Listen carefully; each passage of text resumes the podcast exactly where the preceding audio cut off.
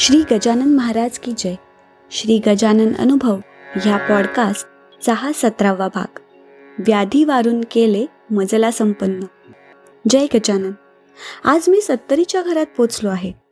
अनेक छोट्या मोठ्या प्रसंगात गजानन महाराजांनी माझी पाठराखण केली आहे.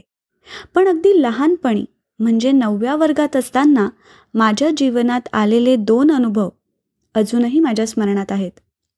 एका अनुभवातून महाराजांनी मला शिकविले की तू माझं दर्शन केलेलं असू दे वा नसू दे. माझा फोटो तू पाहिला अथवा नाही यांनी काहीही फरक पडत नाही. तू मला आर्तपणे साथ घाल मी भक्ताच्या हाकेला प्रतिसाद देईन आणि दुसऱ्या अनुभवात त्यांनी मला शिकवलं असेल हरी तर देईल खाटल्यावरी हे चालायचं नाही. तू मेहनत घेतली तर तुझ्या यशाला अधिक उजाळा मिळेल. मला आठवतं. एकोणीसशे त्रेसष्टमधील ती घटना असावी. मला टायफॉईड झाला. नुसताच झालाच नाही तर तो पुन्हा पलटून दुबार झाला. रिलॅप्स झाला. रिलॅप्स टायफॉईड काय भयंकर प्रकार आहे हे कदाचित नवीन लोकांना कळणार नाही. कारण अलीकडे नवीन शोध अध्यायावत दवाखाने तज्ज्ञ डॉक्टर यामुळे टायफॉईड शब्द तेवढा भीतीदायक वाटत नाही. पण पूर्वी बरेच लोक या रोगात दगावले आहेत. त्या काळात टेरामायसिन नावाच्या गोळ्या टायफॉईडसाठी दिल्या जात. मला त्या गोळ्या फार उष्ण पडत होत्या पण इलाज नव्हता. टायफॉईडमध्ये ताप नॉर्मल येणं म्हणजे रोगाला उतारा. पण नॉर्मल तर जाऊ द्या पण मला सतत तीन दिवस तीन रात्र एकशे सहा ते एकशे चार असा ताप होता. सर्व प्रयत्न केल्यावर डॉक्टरांनी वडिलांना सांगितलं वैद्यकीय इलाज आता संपले. तुम्हाला काही पारमार्थिक उपाय करायचे असतील तर तर ते करू शक ते ऐकून मुलगा हातचा जाणार असं समजून वडील हताश झाले. पारमार्थिक उपाय म्हणजे काय? हा प्रश्न त्यांच्यासमोर उभा राहिला. आम्ही तेव्हा भुसावळला राहत होतो. वडिलांनी आसपास चौकशी केली तेव्हा कळले की शेगावला गजानन महाराज होऊन गेलेत. त्यांच्या आशीर्वादाने गावातील श्री बाबू गुरुजी जोशी हे असे काही उपाय सुचवितात. वडील त्यांना भेटले आणि माझी सर्व परिस्थिती कथन केली. त्यांनी काही नाम जप करून एक काळा गंडा आणि अंगारा दिला. गंडा माझ्या उशीखाली ठेवायचा आणि मला अंगारा लावत राहायचा सल्ला दिला. तसेच तब्येत बरी झाल्यावर शेगावला जाऊन समाधी दर्शन घेऊन या असे सांगितले. वडिलांनी त्यांना दक्षिणा विचारली तेव्हा मला काही पैसे नकोत. जेव्हा शेगावला जाल तेव्हा सव्वा रुपया अभिषेकासाठी द्या असं सांगितलं. तो उपाय सुरू झाला आणि डॉक्टरही आश्चर्य करू लागले. क्रमशः ताप उतरत गेला. नॉर्मल झाला. आणि कुणाचा विश्वास बसणार नाही पण मी पंधराव्या दिवशी शेगावला समाधी पुढे उभा होतो. दर्शन घेऊन गजानन महाराज की जय गजानन महाराज की जय असे म्हणतच समाधीच्या पायऱ्या चढून वर आलो. तेव्हा पूर्ण भारावून गेलो होतो. ते माझे पहिले शेगाव दर्शन होते. त्या काळी शेगाव फारसं कुणाला माहिती नव्हतं. स्टेशनवर शुकशुकाट दर्शनासाठी फारशी गर्दी नाही अशी स्थिती होती.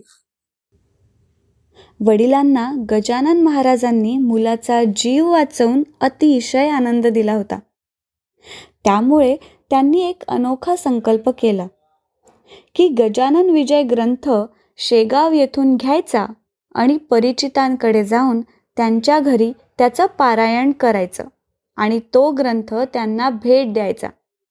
त्यांनी दादर कल्याण डोंबिवली या भागात बऱ्याच पोथ्या वाटल्या आणि अनेकांना तोंड भरून गजानन महाराजांची माहिती सांगितली.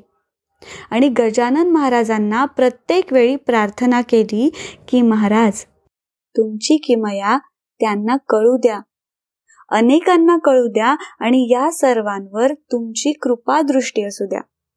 वडिलांच्या या प्रार्थनेकडे पाहून मला नेहमी वाटायचं की अशा सर्व भक्तांनीच त्यांच्या दैवताची माहिती सर्वत्र पसरविण्यात दैवताच्या आशीर्वादानेच मुंगीचा वाटा उचलला आहे. आजच्या घटकेला शेगाव जगप्रसिद्ध आहे.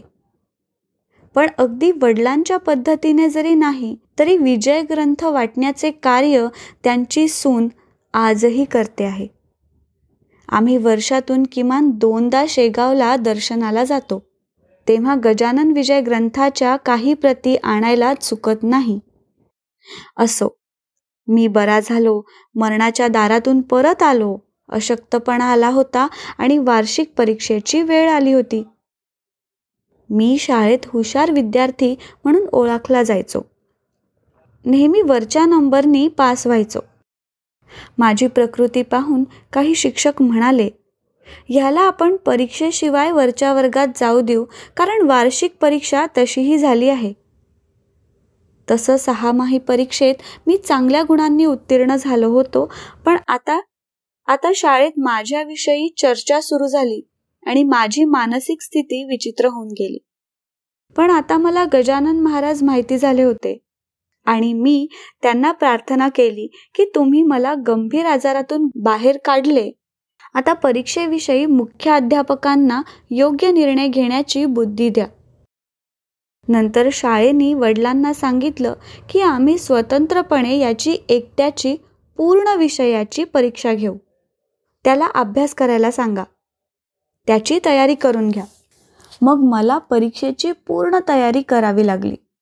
माझी एकट्याची नव्याने परीक्षा झाली आणि रिझल्ट जाहीर झाला. मी शाळेतील चारही वर्गांमधून सर्वाधिक गुण घेऊन पहिला आलो होतो. गजानन महाराजांनी माझ्याकडून थोडी जास्त मेहनत करून घेतली पण त्याचं फळही पदरात घातलं आणि माझ्या यशाला अधिक उजाळा दिला. आज या गोष्टीला पन्नास वर्षे होऊन गेली. त्या बाबू गुरुजींच्या माध्यमातून मी गजानन महाराजांकडे ओढल्या गेलो. आजही नियमाने गजानन विजय ग्रंथ पारायण करीत असतो. एकोणीसाव्या अध्यायात महाराज म्हणतात कैवल्याच्या मार्गावर भाविकांना आणण्याचं काम ईश्वरी योजनेतून होत असतं. आणि महाराज असंही म्हणतात ज्याची निष्ठा बसेल वा जो माझा असेल त्याचंच कार्य होईल इतरांची ना जरूर मला. हे वाचलं की महाराजांना एक प्रार्थना करावीशी वाटते.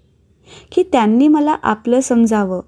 भक्तीच्या या मार्गावर मला सतत मार्गदर्शन करीत राहावं. आणि त्यांनी दाखविलेल्या मार्गावर चालता चालता मुखातून एकच जप होत राहावा. श्री गजानन जय गजानन. श्री गजानन जय गजानन. आत्ता आपण ऐकला हा अनुभव होता सुधाकर नरगुंदकर नाशिक यांचा. जयंत वेलणकर ह्यांनी शब्दांकित केलेला पौर्णिमा देशपांडे हिच्या आवाजात आणि नचिकेत शिरे प्रस्तुत श्री गजानन अनुभव ह्या पॉडकास्टचा हा भाग. हा अनुभव तुम्हाला कसा वाटला हे आम्हाला नक्की कळवा आणि तुमच्याकडे काही असे अनुभव असतील ते पण आम्हाला सांगायला विसरू नका. आपल्या प्रतिक्रिया किंवा अनुभव आमच्यापर्यंत पोहोचवण्यासाठी डॉक्टर जयंत वेलणकर आणि मी पॉडकास्टचे डिटेल्स एपिसोडच्या शो नोट्समध्ये दिले आहेत. दर गुरुवारी नवीन अनुभव ऐकण्यासाठी मी पॉडकास्टरच्या यूट्यूब चॅनलला लाईक आणि सबस्क्राईब करा. आणि मी पॉडकास्टरचे इतरही पॉडकास्ट नक्की ऐका. पुढच्या गुरुवारी भेटूयात एका नवीन अनुभवासोबत. तोपर्यंत श्री गजानन जय गजानन.